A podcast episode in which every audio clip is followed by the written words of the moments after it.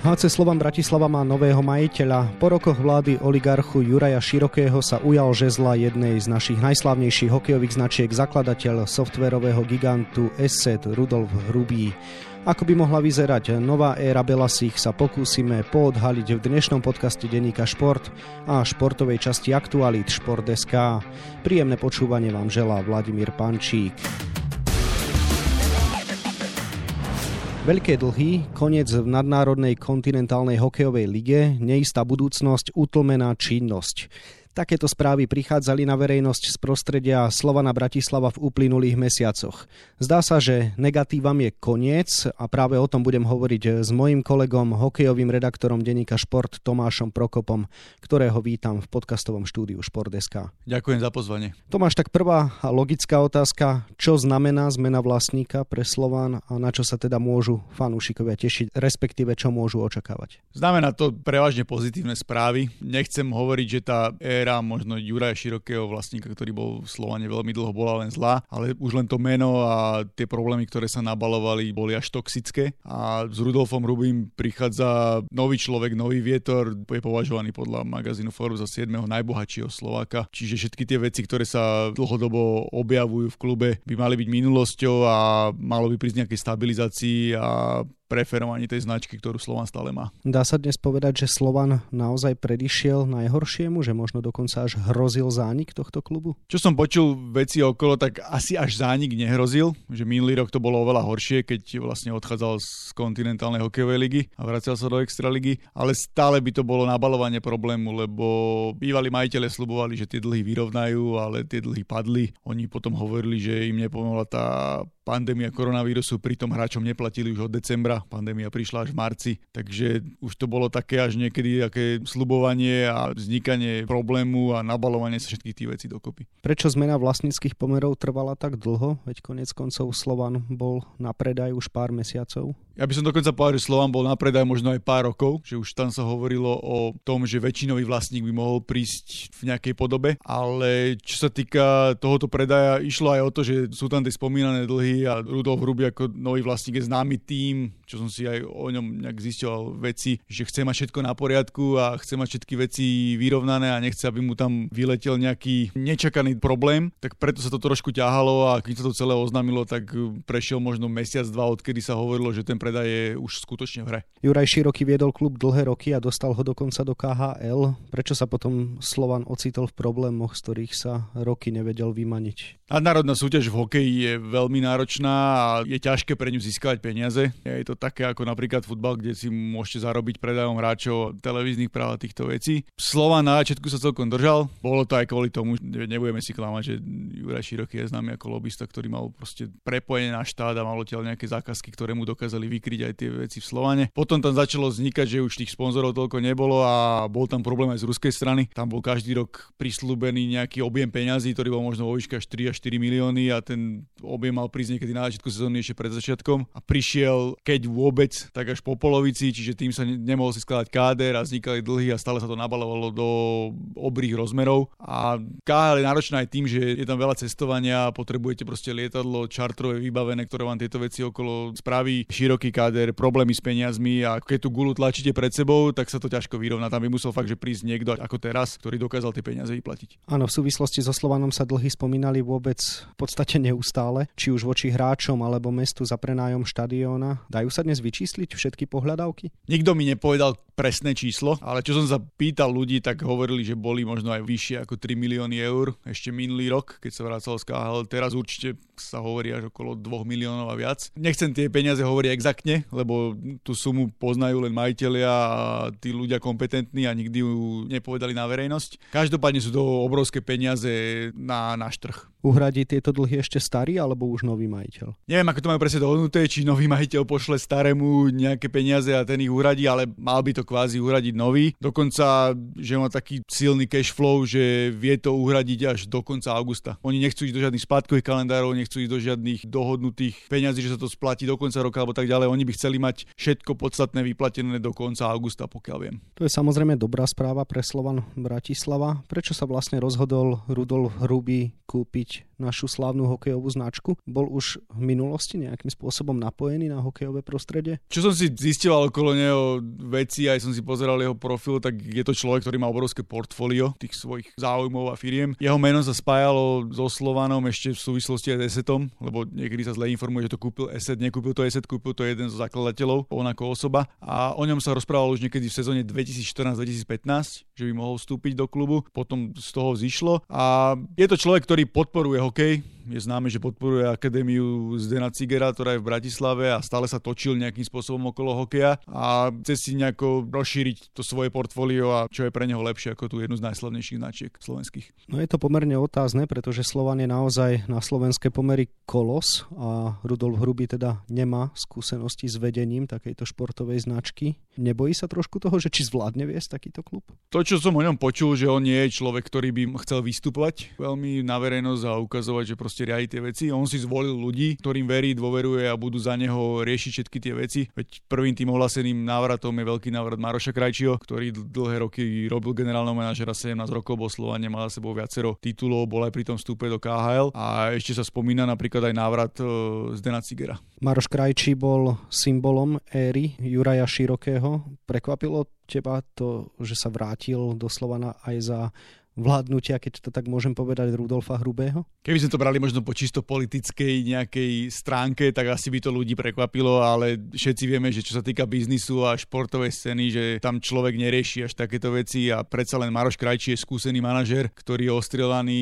slova nebol dlhé roky, prinašal tam dobrých hráčov, vedel s tým týmom pracovať. Áno, pracoval pod Jurajom Širokým, ale nakoniec sa aj rozkmotril s bývalým vedením hlavne kvôli športovému riaditeľu Oldrichovi Šteflovi, že oni boli takí dvaja kohúti na jednom smetisku a preto ma to ani toľko neprekvapilo, že sa vracia a je to možno nejaký dôkaz toho, že chce tam v Slovane tých ľudí, ktorí sú slovanisti a sú zvyknutí na to prostredie, na ten tlak a na všetky tie veci okolo. Aké bude mať teraz Slovan ambície? Môže zmena majiteľa znamenať aj ústup z pozícií? Myslím si, že v tomto je to rovnaké ako s futbalovým Slovanom, že to je tak silná značka, že oni na Slovensku musia hrať o, o titul a o vrchol. Sice nový majiteľ cez svojich ľudí avizoval, že nechcú zase premršťovať nejak výplaty a dávať obrovské peniaze na káder, ktoré síce nebudú malé, ale nebudú nejaké premrštené.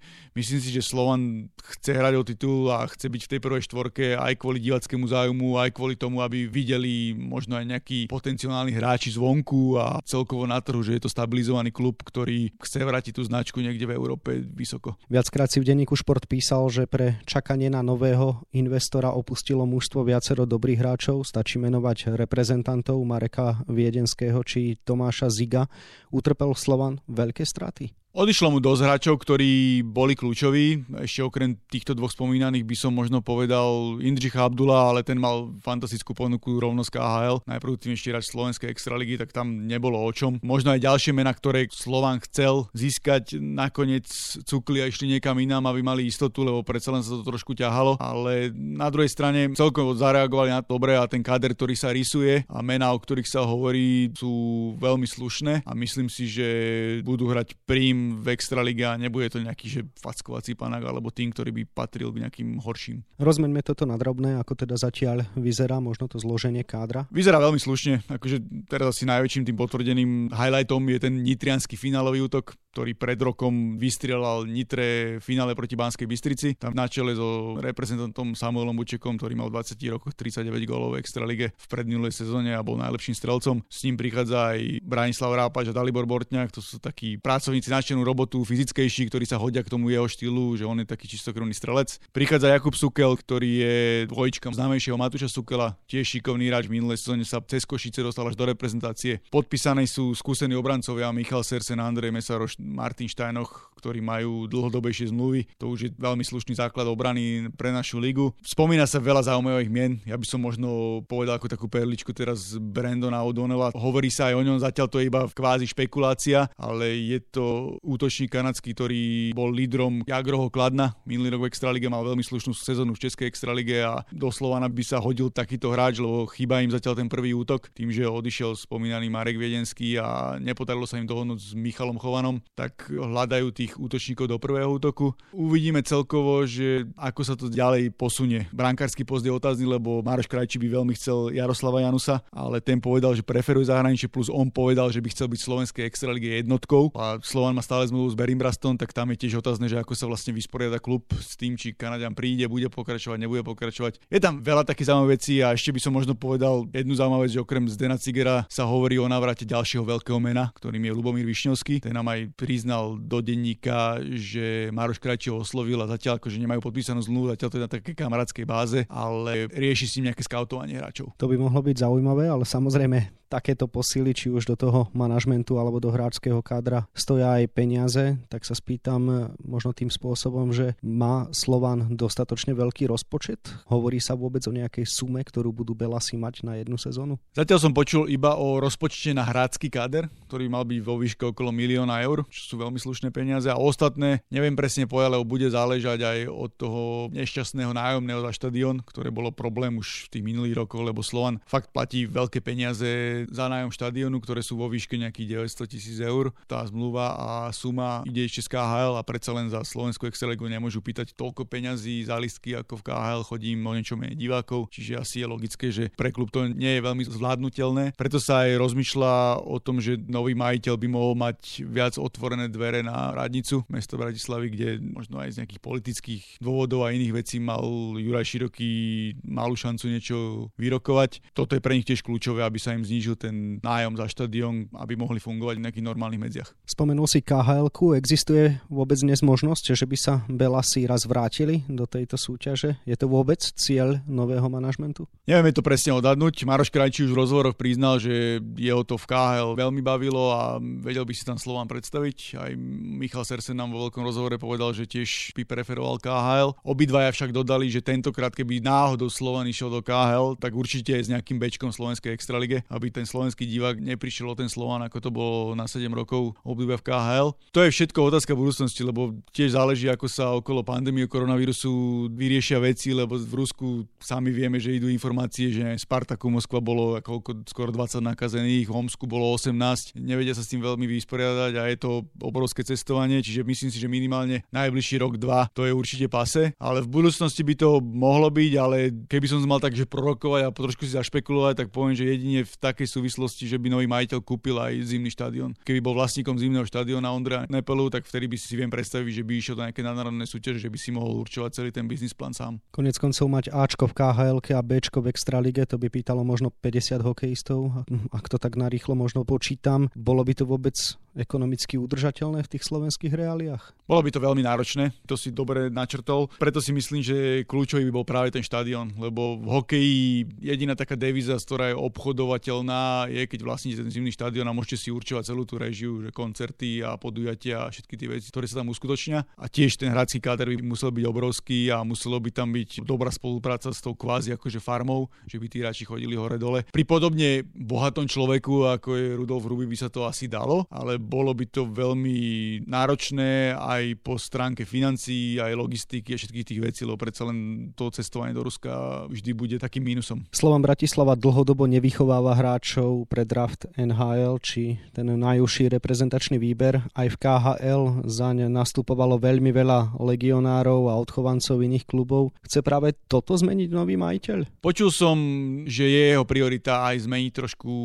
vnímanie a pracovanie s mládežou. Slovan síce má má dobré mládežnícke týmy, ale nevie tých hráčov v tom veku juniora až muža posunúť do toho háčka, lebo vždy v tom klube boli najvyššie ambície a tí mladí nedostali toľko šanci. Ale počul som, že majiteľa trápi to, že Bratislava nevychováva, respektíve Slovan, lebo Bratislava má nejakých draftovaných hráčov do NHL, ale nie Slovan, že nevychováva draftovaných hráčov do NHL reprezentantov, že by chcel aj toto zmeniť. Preto by mal prísť aj do klubu Zdeno Ciger, ktorý sa mládeži venuje a celkom mu to s nimi ide a mala by sa tam trošku zmeniť tá filozofia celá. Keby prišli naozaj do Slovana z Deno Cigera, Lubomír Višňovský, tak to by už bol asi aj taký symbolický štart novej érie, tak? Presne tak. Sú to slovanisti, síce odchovanci iných klubov, Ciger, Martinčan, Višňovský, Stolpočian, ale odohrali tam veľa rokov, získali tam tituly, sú pre fanúšikov, také niečo ako vo futbale poviem Robert Vitek, čo sa týka Slovana a vždy taký ten podporenie toho klubizmu je dobré aj návonok, že sa proste ukáže, že ideme pracovať s ľuďmi, ktorí chcú pre ten klub robiť, niečo pre ňo spravili a nie sú niekde zvonku. Povedali sme si veľa nového, ale veľa stále zostáva aj utajeného. Tomáš, tak na záver skúsme si trochu zaprognozovať. Si optimista v súvislosti s budúcnosťou Slovana Bratislava? Vidíš ju naozaj v svetlých farbách? Určite som optimistickejší ako pred pár mesiacmi. Myslím si, že to je dobrá správa, že Slovan sa dostal do iných rúk, že prišiel nejaký iný vietor. Všetky tie kroky, ktoré zatiaľ nové vedenie robí, sú správne a myslím si, že to môže byť aj obohatenie pred celkovo náš hokej, lebo